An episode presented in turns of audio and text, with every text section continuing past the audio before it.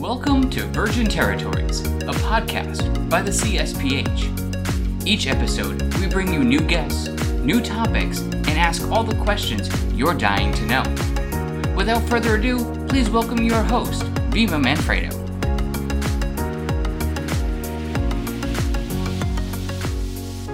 Welcome, everyone. This is your host, Vima Manfredo, with pronouns she and her. And today we have two very special guests, Atticus and Alex. Uh, I'll let them introduce themselves. So, Atticus, tell us about yourself.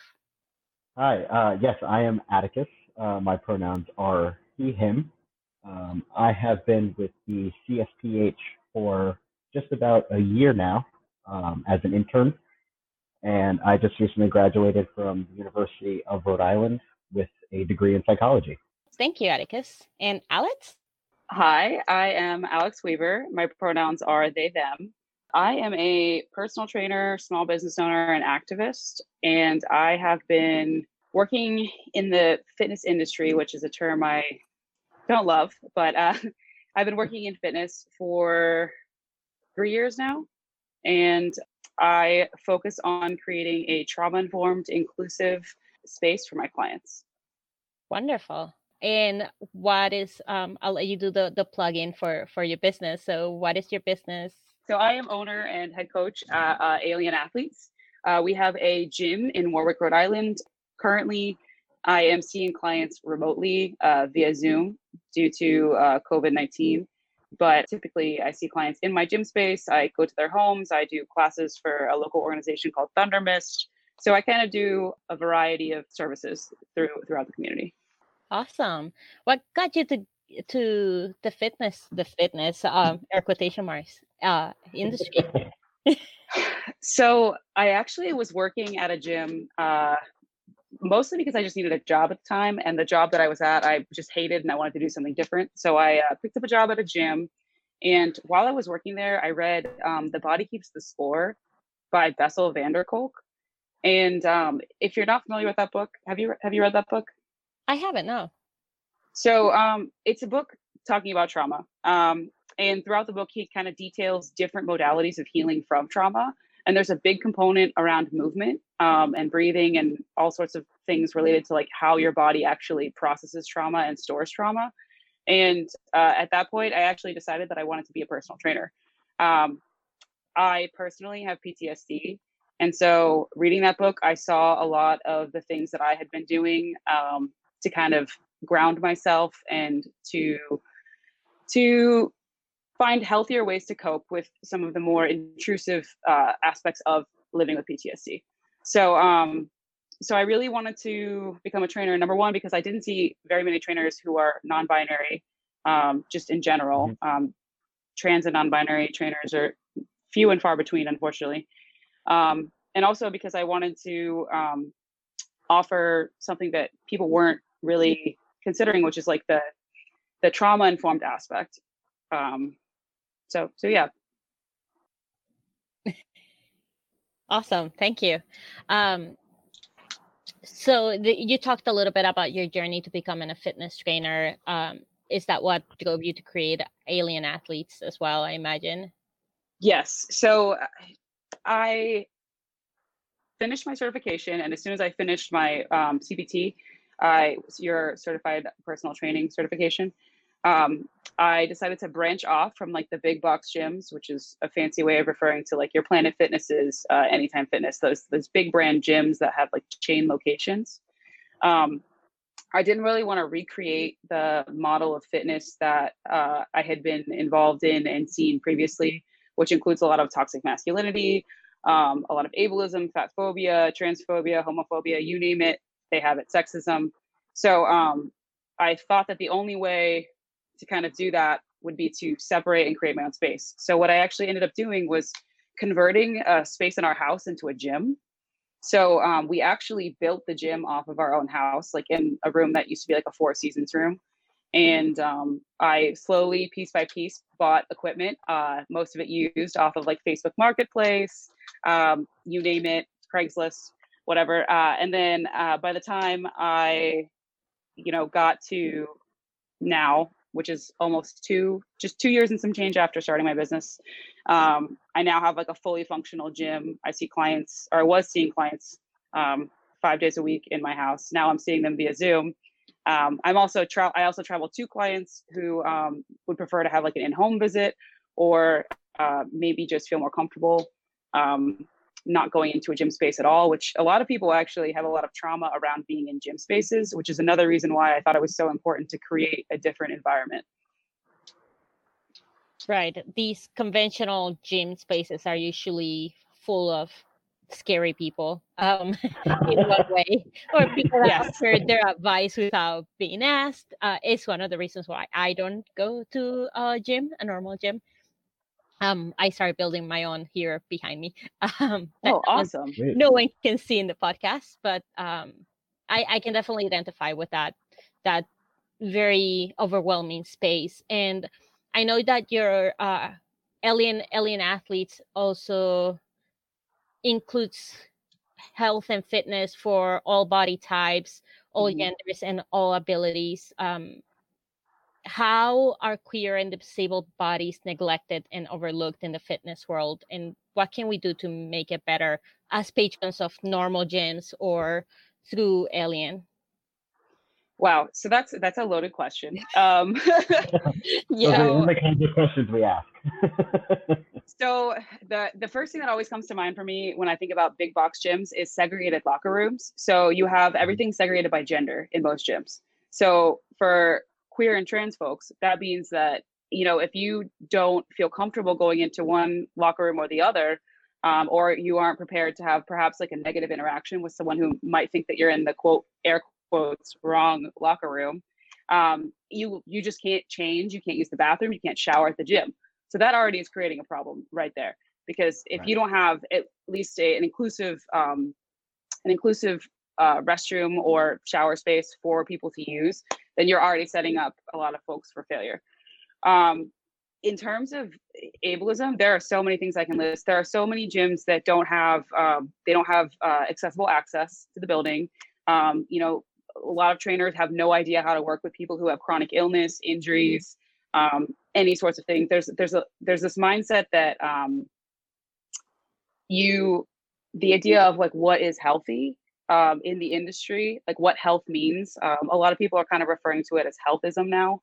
Um, it, it favors a certain body type uh, that is typically thin, white, cisgendered, um, what we would call like able-bodied, uh, and it absolutely just excludes so many people from even seeing themselves in a quote health health-related uh, environment. Uh, it just really it closes the doors for so many people before they even walk in it just really excludes so many people.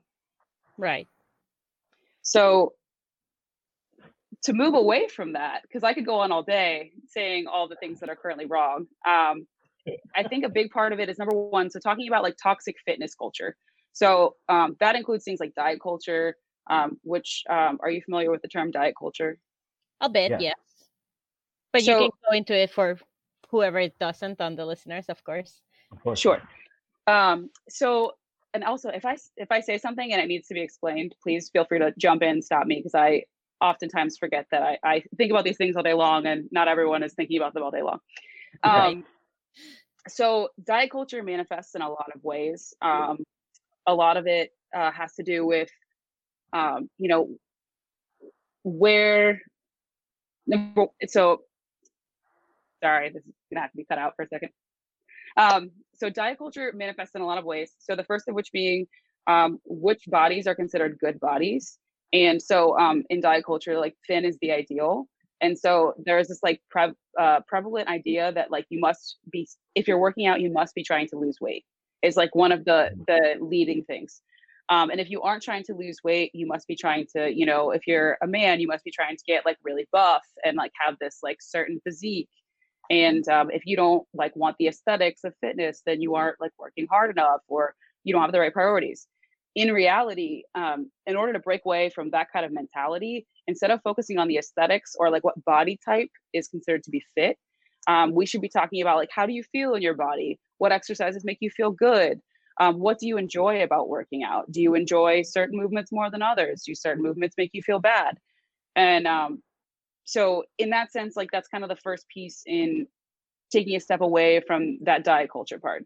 Now, the toxic masculinity that is a whole separate piece, and I I think that has a lot to do with just our society and our culture in general. There's this idea that like you know certain bodies uh, non-cis male bodies don't belong in certain spaces and that i've been to gyms where uh, you could tell that um, i was definitely not welcome and um, yeah it's it, i don't know that's that's a challenging question um, i think for the most part so myself and other people i know who are working from a more like radical perspective um, around fitness most of us are working out of smaller gyms or out of like our own home gym spaces um, or we are traveling to our clients.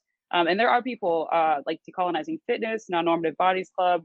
Um, there are at least 10 to 15 people I can think of off the top of my head who are doing this work, but we're all kind of spread out all over the country right now. So, uh, unfortunately, it's still not kind of the mainstream. Um, and I think it'll be a while before we get to a point where more people are adopting these practices. But uh, I do think we're starting to see more places that, you know, like that um, toxic masculinity and like uh, other forms of discrimination aren't like allowed to even enter the spaces um, let alone be like what is the dominant culture. So i think that that's that's kind of where we're starting but there's just so much to undo. I, I have to say that it is it is a daunting task. Um, and you you touched a little bit on diet culture but Mhm. along with diet culture we also have body positivity which felt like the opposite but in another movement which is the body neutrality. Can you speak a little bit of the Uh, different just seeing Alex get like pumped to talk about this topic. yes.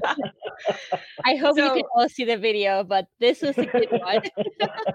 So so absolutely the body neutrality so body positivity kind of was this co-opting of the the anti-diet movement that kind of centered it somehow again centered actually predominantly thin cis white women um Mhm, and yeah. what ended up happening was it was this idea that you just had to love your body all the time which is honestly entirely unrealistic for most Yeah. people and Yeah. so body neutrality gives you the freedom to not have to feel like you're a failure for not loving your body, but also to recognize that like you don't have to have you, your body is not good or bad. Like regardless of what your body can or cannot do or what it looks like, um, your body is neither good nor bad. Your body is your body, and it works hard to take care of you. Sometimes it may not do as great of a job. Uh, in my case, I have to say that there are many times that I struggle even with neutrality as someone with chronic illness um, it can definitely Yeah. be a challenge to not be upset with how you're feeling um, but i think so separating from that idea that every day you're going to have a great day every day you're going to have a great workout every day you're going to wake up and be like man i love my body because that's just not attainable and to try to feed that message is like almost as bad as the opposite in which you're telling everyone that they have bad bodies and if they're not working working out all the time that they're not doing what they're supposed to be doing so Right. it's neutrality gives you that happy medium where you're able to kind of embrace yourself where you are and if you have a bad body image day or you wake up one day and you just feel like terrible i don't know if i'm allowed to swear on this podcast um, yeah you are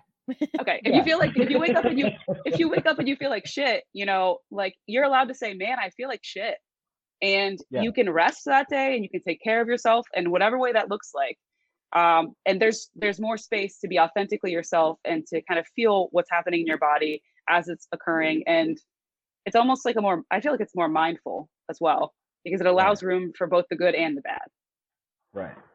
yeah I've actually been um, sorry to interrupt, um, but I've I've found that um, the the time that the gym was closed, um, the the three month window where I was forced to do at home workouts and kind of reassess how hard I was taking things um, when I started my gym journey. Um, I decided that when they opened back up, um, I was not going to force myself to be there five or six days a week if it felt wrong to me. You know, Yes. um, and I've I've had to learn how to accept that the days that I don't work out are as okay as the days that I do. You know what I Right. mean? And I find that my my workouts I go about four times a week now, and I find that that extra time has actually made my workouts way better. Um, I have a lot more mental clarity. I'm not constantly feeling like I'm just pushing myself and not enjoying what's going on with my body and my progress. Um, so yeah, so being in quarantine kind of, I, I decided that it was a good time to kind of reassess what my relationship with working out was. Um, and yeah, having that extra couple days has really just totally changed everything.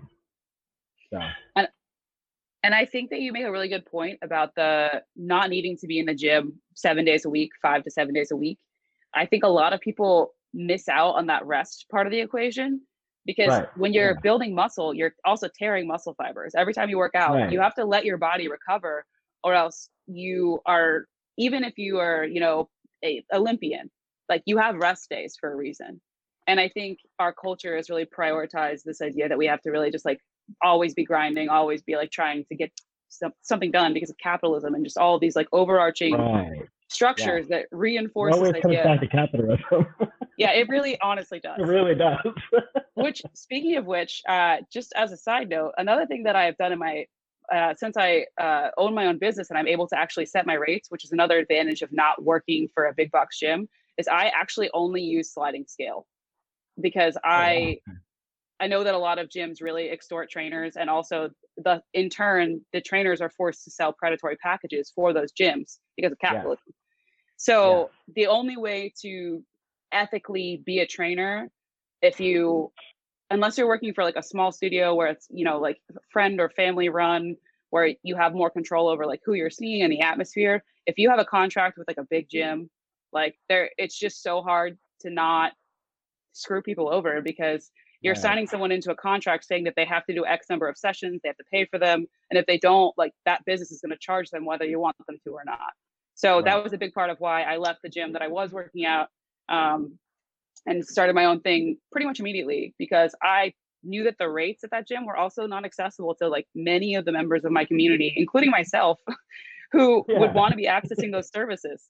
So yes, it does. All of it does come back to capitalism as well. Yeah. So yeah.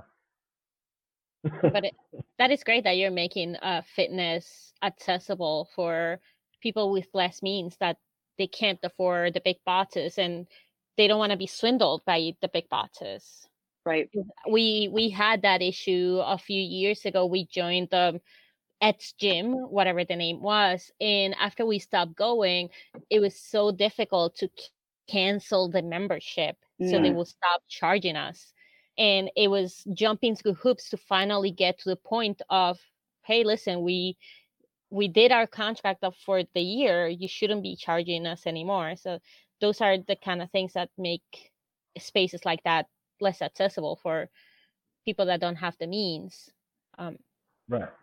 yeah um and I I will say that those trainers that I mentioned earlier who are doing similar like kind of radical fitness work, um, also most of them use sliding scale as well.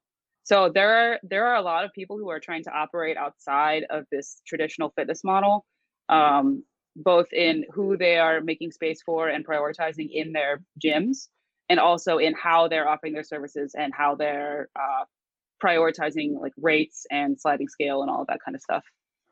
So that is it's Awesome. that is something that positive about this. I I want to make sure that I don't only say all the bad things about the fitness industry because there are good things happening. Um, you just have Yeah. to look for them. right Now, why, when you were using quotation marks earlier in regards to fitness industry, um, Mhm. what can I ask? What exactly the is that because of all of the the capitalism and the the the kind of the commandeering of what the new topical term is to just make it into the same thing that came before it? Is that what you're trying to avoid? Yes. make sense? So it's kind of a twofold answer. So you have like the the diet industry and the fitness industry are like married. So they Yeah. are they're very merged. So between the two of them, you have like these I, I assume billion dollar industries. I don't know exactly how much Yeah. money they but I assume billion dollar. And um so you have multiple levels of exploitation happening. You also have the companies that uh, there are only so many accredited certs that you can get as a personal trainer. So mine are through a company called NASM and the National Academy of Sports Medicine.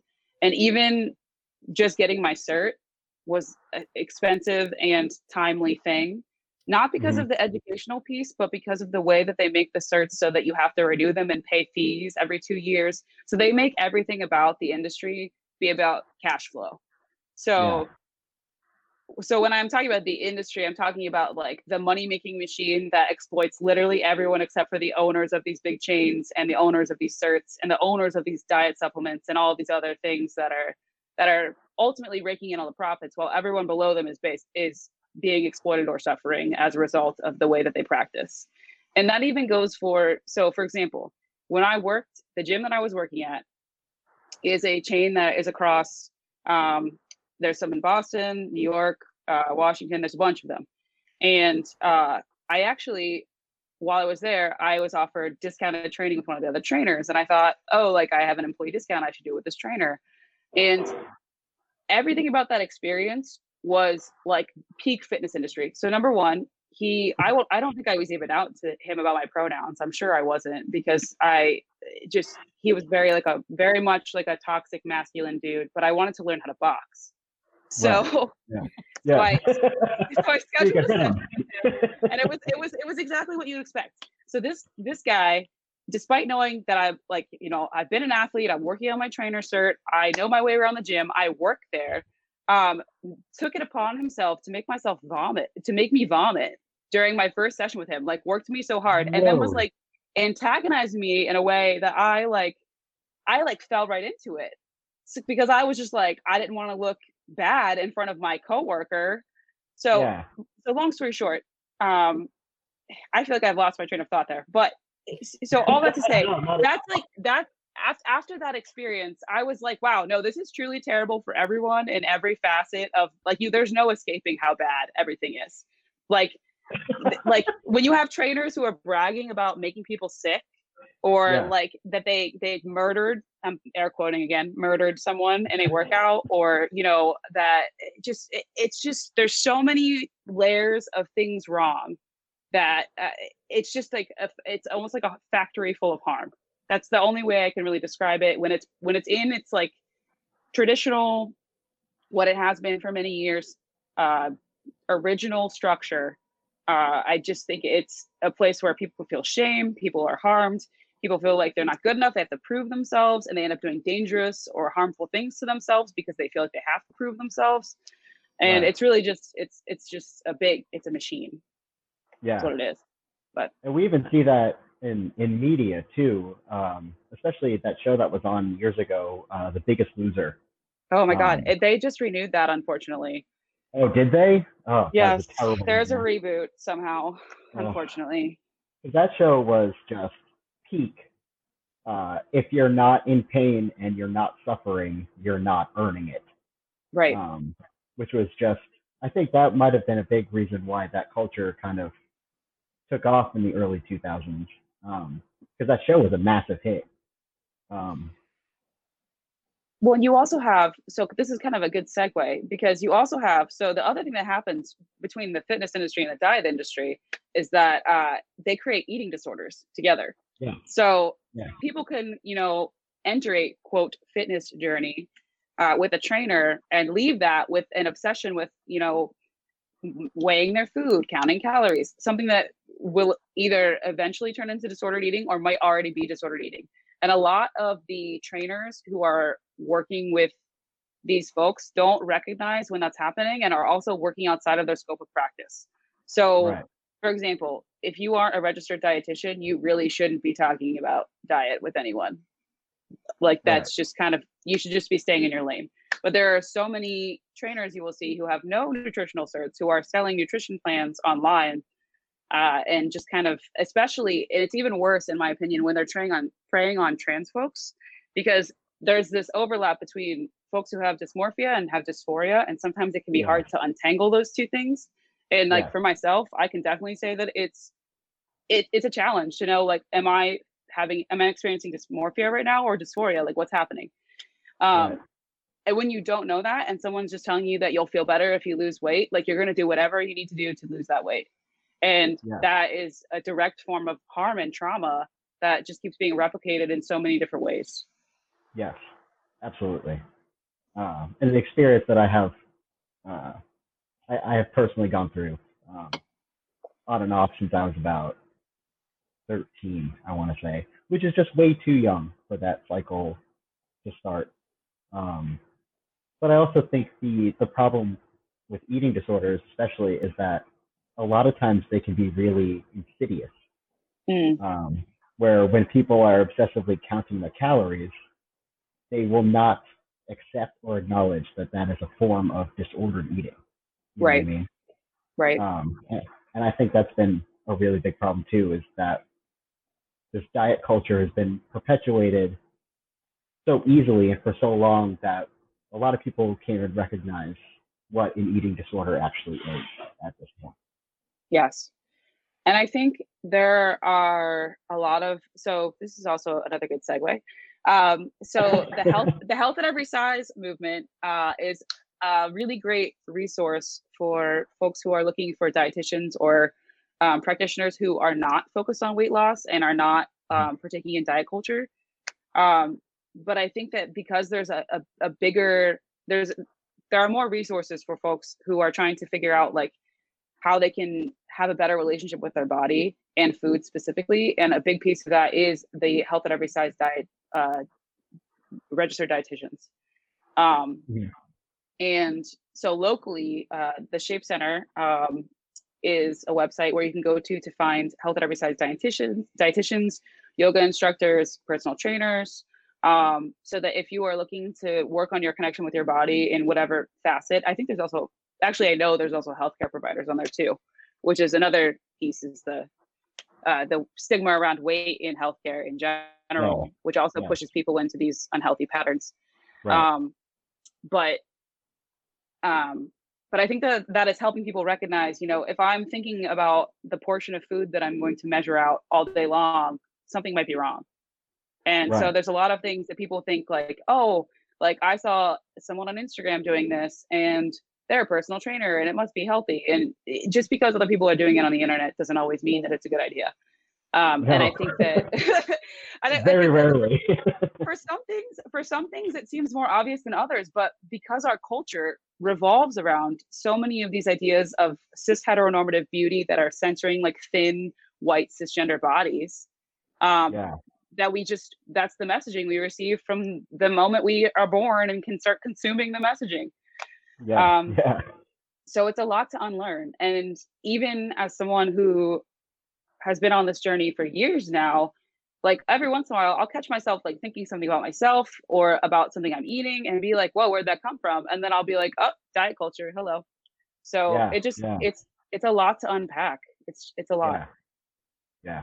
and it's also drilled down to you from such an early age that it's very difficult to understand where that thought came from you you were able to identify it rather quickly maybe but sometimes these thoughts come from family members or they come from Yeah. friends that have your best interest at heart with or quotation marks but really is just perpetuating that non that notion of your body especially if you're um raised as a as a cis woman your body is meant for the eyes of others so you need to make it Mhm. beautiful for other people it's not beautiful to you it's for other people to enjoy so you lose that ownership of your own self from a very early age and that perpetuates through puberty all the way through your adulthood and it, it, it ends up in this area of disordered eating obsessive exercising and the Mhm. hate of your own body all the time so Right. i i really like the the the body neutrality thought process and movement because it bridges the gap between i'm happy about my body all the time which is something that is not attainable and it bridges that gap between that point and the point of i hate everything about my body and going mm. that middle of i can live with this and that Right. is a more realistic goal to have than trying to be always positive because always positive is ends up being awful at the end. yes. You're just trying to hide your bad emotions and just bottle them up and then they come up in other places in your life and yeah. then you have to figure out where they come from and that's another can of worms which i will say so that's the interesting piece so a lot of people ask about what does trauma informed fitness look like and so in my opinion you cannot be a trauma informed fitness provider of any kind if you aren't also anti diet culture because the trauma that comes from diet culture and from this prioritization of certain bodies and certain um, certain appearances um, is is a trauma in and of itself, right? Because you are being told over and over again, again that you're not good enough, that you um, should change yourself. Um, and so, and they're also, if you look at our society at large, like our society at large is set up to discriminate against people in larger bodies. Like, um, right. and you can see that in, you know, the difference in diagnosis between of uh, eating disorders between people in larger bodies and people in thin bodies right so you'll see like fat folks are often not diagnosed with eating disorders even though they are behave they're um, engaging in harmful behaviors and binging and purging or whatever whatever it might be um, right. but because of the stigma around weight they're not getting adequate care and they're actually being praised and encouraged to continue these behaviors to lose weight so there's yeah. there's really like a big systemic failure um, in regards to that. And then the trauma of also, you know, going to the doctor and not having your health concerns addressed because the doctor's focused on your weight rather than listening to your concerns. Um, that that is all extremely harmful and kind of ties back into why you know you just you can't with there's no way to be trauma informed if you aren't aware of the isms the multiple isms that exist because if you're constantly microaggressing or straight up aggressing towards people because of their appearance, their race, their gender, their whatever whatever it might be. Um, that is not a safe space for them to you know exp- explore their bodies, experience movement, whatever it might be. Um, so I I do think that those things are also connected. Yeah, and that and that connects too to gym spaces in most gym spaces that I've seen where fat folks are also not invited to be in the in that area because they're fat mm-hmm. which in, in itself it's mind-boggling mm-hmm. because yeah, how are they supposed to fix the, the problem that you think they have if you won't even allow them in the exactly. space where they can exercise and there's a lot of you mentioned um like at the beginning of this conversation we talked a little bit about ableism also in gyms mm-hmm. but um so the ableism and fat phobia kind of goes hand in hand when you design classes where you refuse to give people modifications to fit their body's needs so whether that yeah. person's in a larger body whether that person has an injury whether you know something feels painful for them whatever it might be like a good coach should be able to kind of modify um, or, or, at least have you know in the back of their mind okay if someone um, if this doesn't work for someone's body like how am i going to adjust this or give them something else to do that feels better for their body um, whereas a lot of times you'll just see like it's like the the my way or the highway situation yeah. where you have trainers who are just like, oh, you can't do it exactly how I just showed it to you, then sorry, just keep trying until you get it, which is also not at all helpful. no. right. And I actually experienced that going to a yoga class once. Um, I was not flexible at all. It was my first yoga class in ever. Um, and it, everybody else around me because of the class that i chose specifically on the time everybody else around me already knew the coach i was the only newbie uh, there mm. and there were blocks and there were um, the big pillowy things that have a name too uh, there were all these things there but no one grabbed them and when they started going through the motions they were not accessible for me. I did not have that kind of flexibility. So I grabbed blocks and the looks I got from both the coach or the yoga instructor and the people around me made me never go back to to that space again because if I felt excluded. That's that makes me that hurts that hurts my soul.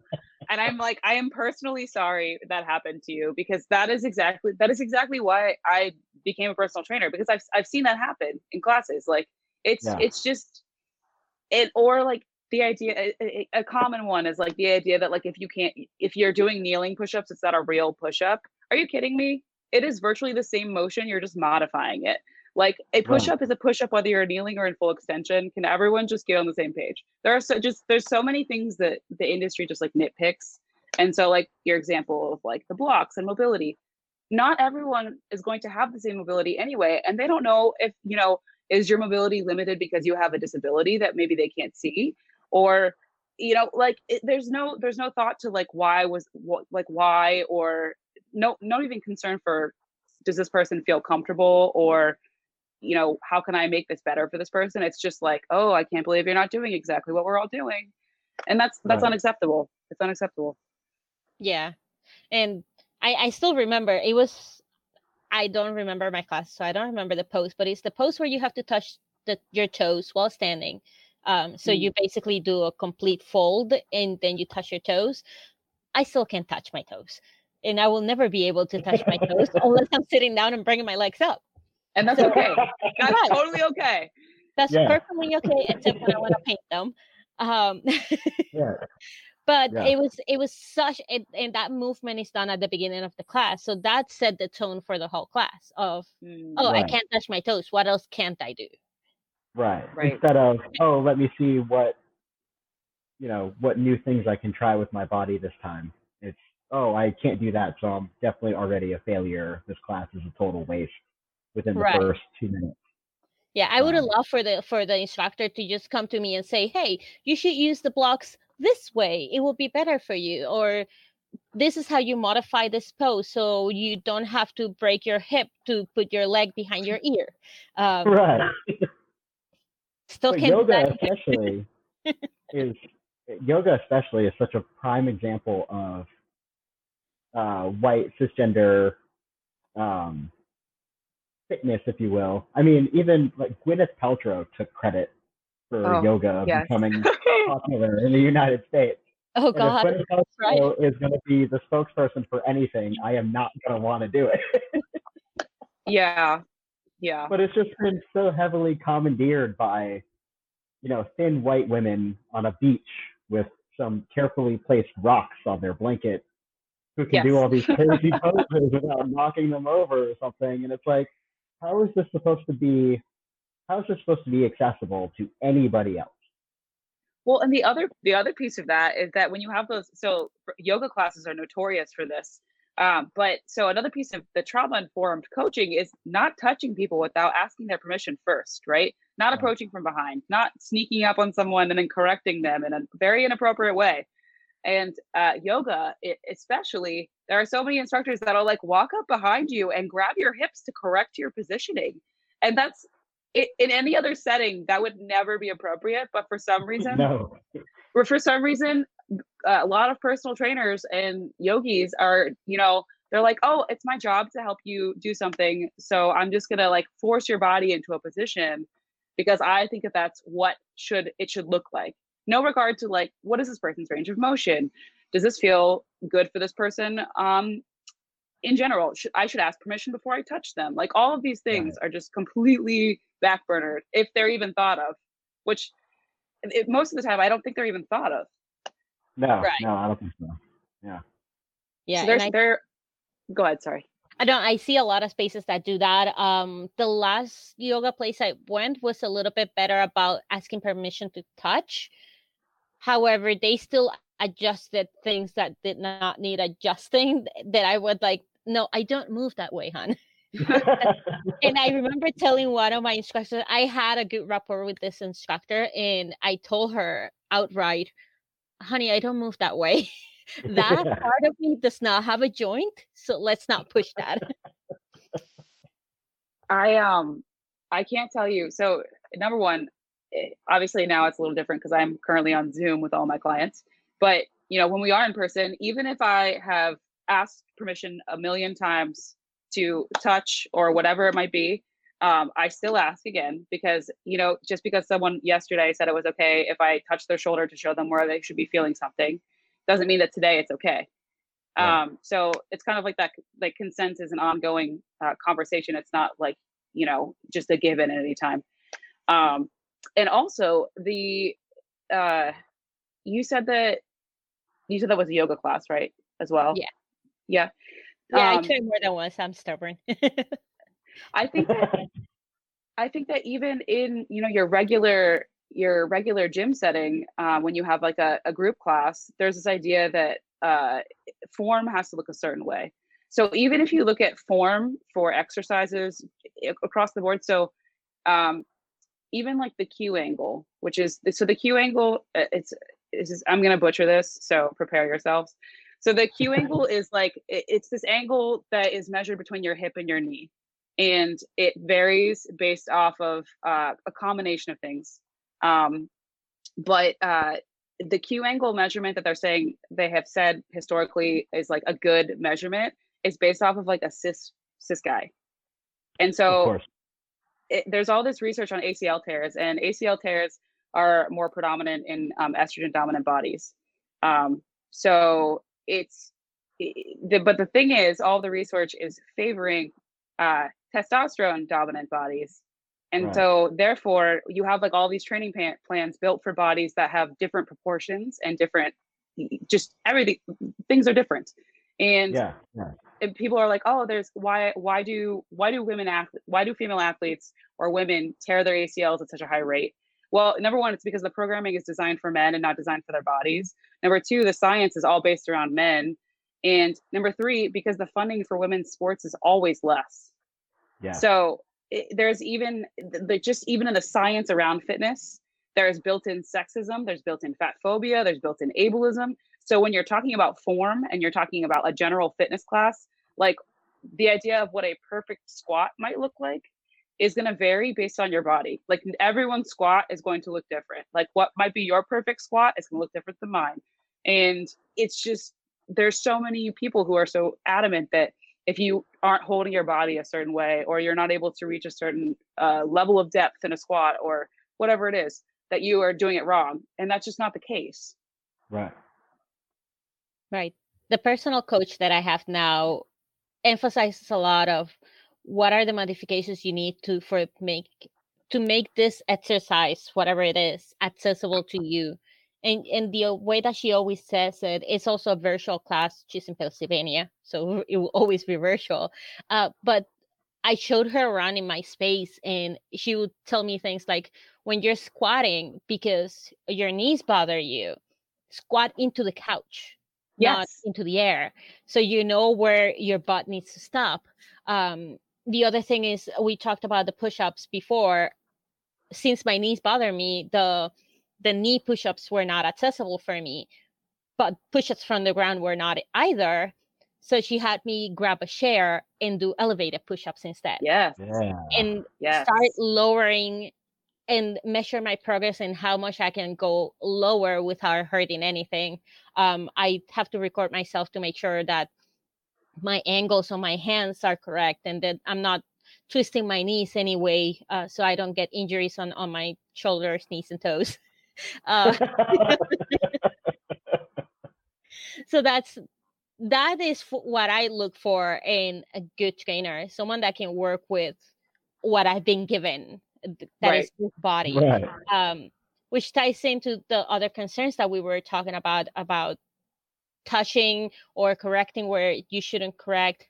Do you have any other recommendations for someone that is looking for a trainer or an instructor? What should they look for? What questions should they ask to make sure that this person aligns with what you need?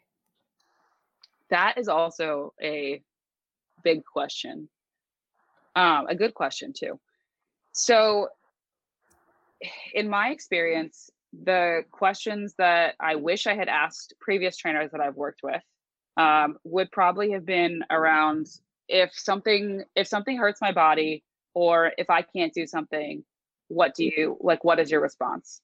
Like how do you respond to clients who um, don't like like don't, even if i just don't like something right are you going to try to make me do this thing or are you going to say okay you know what there's a million different movements we can do so let's try to find something that works better for you Um, and so that right off the bat, if there's if this is a coach who is not going to modify, probably not the coach for you.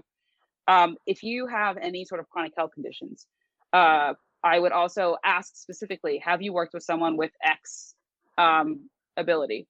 So, like for example, I have glenoid dysplasia in my right shoulder, which means um, it's a congenital defect. The the glenoid fossa, which is where your humeral head sits, is uh, supposed to be kind of like a smooth, semi-rounded area where your humeral head just like nicely sits in it.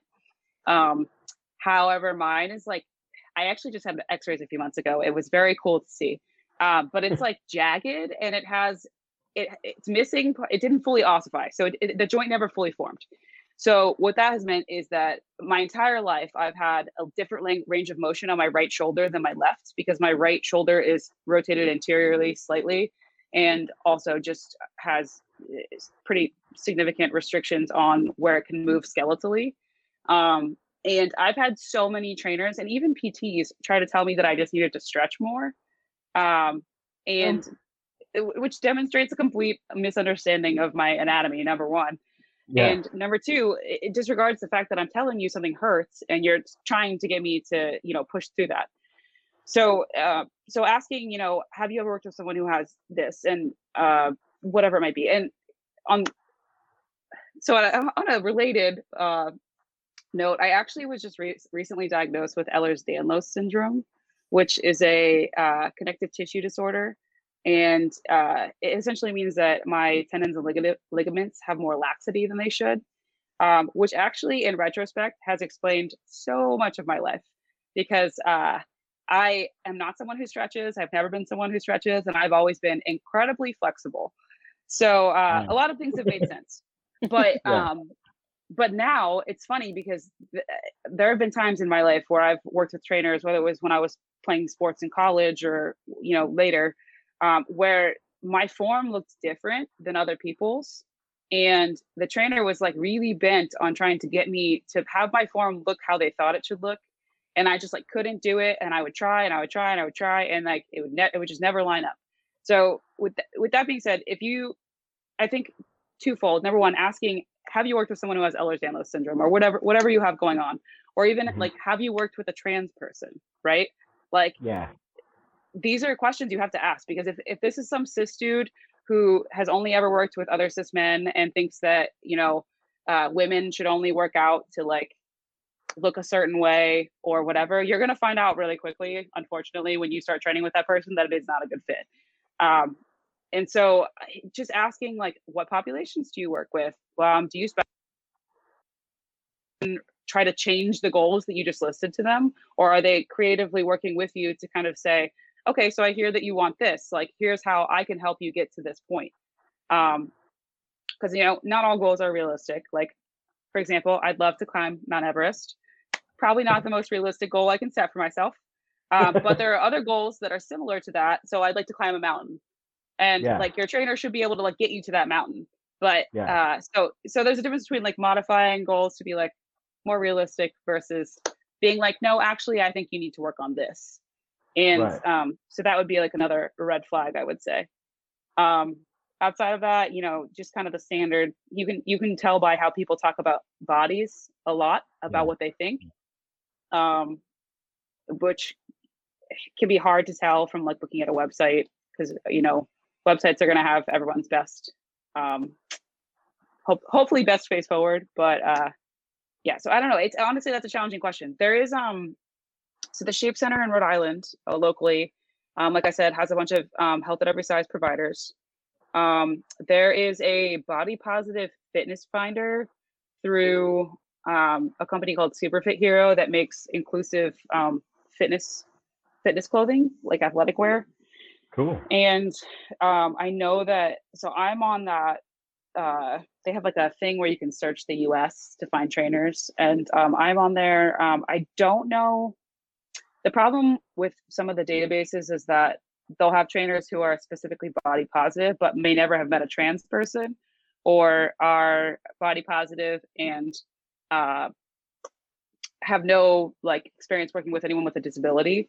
So you kind of have a mixed bag there.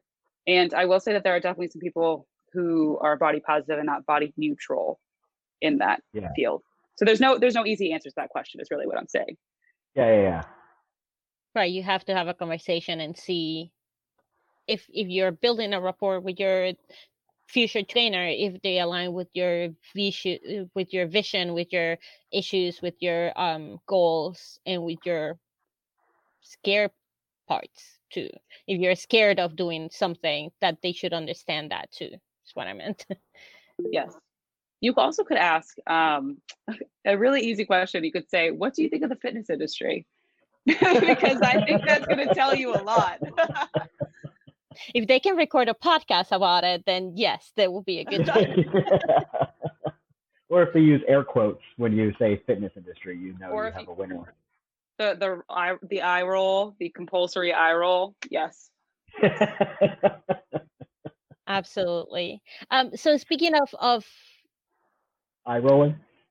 eye rolling, yes, and um, goals that you have, what do you wish people will focus on in terms of fitness instead of the number on the scale, or what would you recommend as alternative for people that want to get into fitness but they don't want to work on a number on the scale because whatever reason they have? Ooh, I love this question. Okay. So there are so many options. So you have your process, you you have process goals. So if you're someone who's just trying to get into a routine, you can start by figuring out what that looks like for you. So you can say like I want to work out 3 days a week. Um, here are the days I'm going to try to and then you could try to establish a schedule. So that's kind of like one option 1. Option 2, um, you can try to build strength. So um, you can do workouts that focus on building muscle, uh, building strength. You can focus on specific movements. So, for example, a lot of people have never been able to do a pull up or a push up. And so, a lot of the first questions they ask is, How can I do this? Like, what do I need to do to get me to this? So, um, and there's a, there's so many different movements that you can work on and master, and then there's a never-ending list of more that you can try to master after that. So that that's a that's a that's honestly that's my favorite thing about uh, training is like trying to learn new movements and trying to figure out what my body can and can't do. I think that's a that's a kind of fun game to play. Um, yeah. you also you know you have your endurance based goals. You have um, you also just you know feeling good. I think that that's one that's really overlooked. Is you know you get positive endorphins from working out. Um, you Yeah. sleep better. Uh, depending on um, depending on what kind of workouts you're doing um, you're increasing your bone density like there's like there's a whole host of like good things that come from movement and not just from like you know an hour of running or an hour of heavy lifting right i'm talking like 10 minutes of yoga 10 minutes of like walking like any of those things like movement also doesn't have to be this like grueling long arduous thing it can also just be a break that you took where you stretched for 10 minutes like that's taking Yeah. care of your body too and that's also an important part of having any sort of movement practice so all that to say you can throw out your scale if you want because there are Mhm. so many other options you don't need it Right. Yeah, yeah, yeah. Yeah. For me, I know it was do push ups from the floor, plank style, I guess, or from your toes to your hand. Yep. Sure Yep. how they're called. Um, I was able find I was finally able to do those not that long ago. So woot. Um, Nice. congratulations so now I'm working on trying to do 20 at once. oh Yeah, that's ooh. that's a good goal Ooh. yeah. Yeah. I'm at five right now. Hey, nice. I'm But- a uh, I'm a big fan of horror movies. Uh, so most of my fitness goals revolve around if I was in a scenario where a serial killer was trying to get to me, would I be able to run away and or fight back uh, properly? So working on Yes. that. Yeah, that's a good one. Oh, another one I remembered that I haven't been able to do yet. Uh, there's a wrestling move that my husband taught me, and I want to be able to beat him at it. And I don't remember the name, but it's basically that you grab each other's legs. You're on the floor, and your legs are like tied together in a pretzel, and and you need to flip each other in the opposite side that the other person is trying to flip Mhm. you. So it's like arm wrestle, but with your legs. that's Okay. awesome that's a good goal that's my goal to be able Indian leg wrestling. That's probably not the correct name. Um, he's also our sound engineer for our podcast uh, listeners. That's probably not the correct name. Um, but you basically wrap your legs around, and I just want to turn him over. Um, I haven't been able to do that one yet. So is that what being married is like? Yes, Yes. that is actually. And What's funny, Awesome. what's funny is uh my my spouse uh I do not co- coach my spouse. Uh so that's in our household that's what being married is like is that my spouse and I work out separately. And so we we don't we don't do the uh the co I guess co wrestling so to speak. right. But Yeah. oh yeah, we can we can't work out together. We we get cranky at each other. yes, That's no, fair. it's it's real. It's real. yeah, I I can sympathize with that. Um, so we're almost at the end of this. Uh, do you have any other advice for our listeners or any other thoughts that you would like to bring up? Um, I feel like we've covered a lot. Um, I I guess I just want to say like, you know, if you're listening to this and this is your first time ever hearing about an alternative to the more normative fitness industry, um, you don't have to keep participating in something that doesn't feel good. There are lots of trainers who are working outside of those norms and are trying to create more accessible and inclusive spaces. And I think as we move forward, more and more gyms that are focused on those specifics uh, will be uh, opening and hopefully, um, you know, providing more resources uh, to the communities. So, so yeah, you don't have to. If you hate your trainer, you should stop seeing your trainer. I think is what I'd like everyone to to know is that you don't have to keep going to someone who makes you feel terrible because I did that before. It was miserable, and I'm so glad that I don't have to do that anymore. Yeah. Absolutely. Um, and where can people find you? Oh yes. So I am so the Alien Athletes website is um alienathletes.co. And um, I'm also on Instagram and Facebook. Um, on Facebook, it I believe it is also just slash alien athletes. And then on Instagram, it's at alien athlete with no S because someone else already has the S. Uh, and it is a page full of memes of athletes as aliens. So if you go to at alien athletes, it is a very strange place and it is not my page. So go to at alien athlete on Instagram. I wish I were joking. Oh my god. I'm glad that you're not. Yeah. I'm gonna check Yeah. that out. I mean, it's a cool, it's a cool concept. Um, but you know, just it's a little confusing for people who might be looking for me. So Yeah. That's pretty awesome. Uh, Oh. I may look up both pages and join Oh, both yeah. just because oh, no question. I love I- a good meme page. it's, it, I think it was honestly, I think it was mostly uh, NBA players as well. If I last I checked, so Godspeed. Uh, oh, okay. That's a very uh, Space Jam vibe to it. yeah, th- it was Yeah. like yeah. reminiscent of Space Jam, but not at all. So Okay. yeah, that's fine. Yeah. They they took the concept and, and took off running. Have Yeah, not yes. stopped since. yes, All right. Well, thank you so much, Alice, for having this conversation with us. thank I you. learned a lot. Um, and best of luck. And thank you, Atticus, for joining us. So, uh, for our listeners that don't know, Atticus is also our producer and our scheduler. And every once in a while, he jumps in on our calls. Occasionally, you know, when the mood strikes. Right. so, thank you, everyone. Thank, you for you. having me.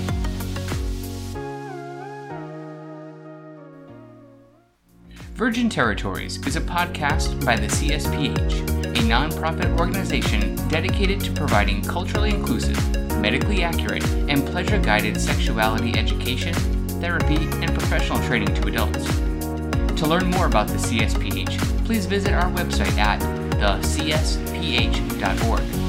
There, you can sign up for our newsletter, and if you enjoyed this podcast, please consider making a donation to support our work.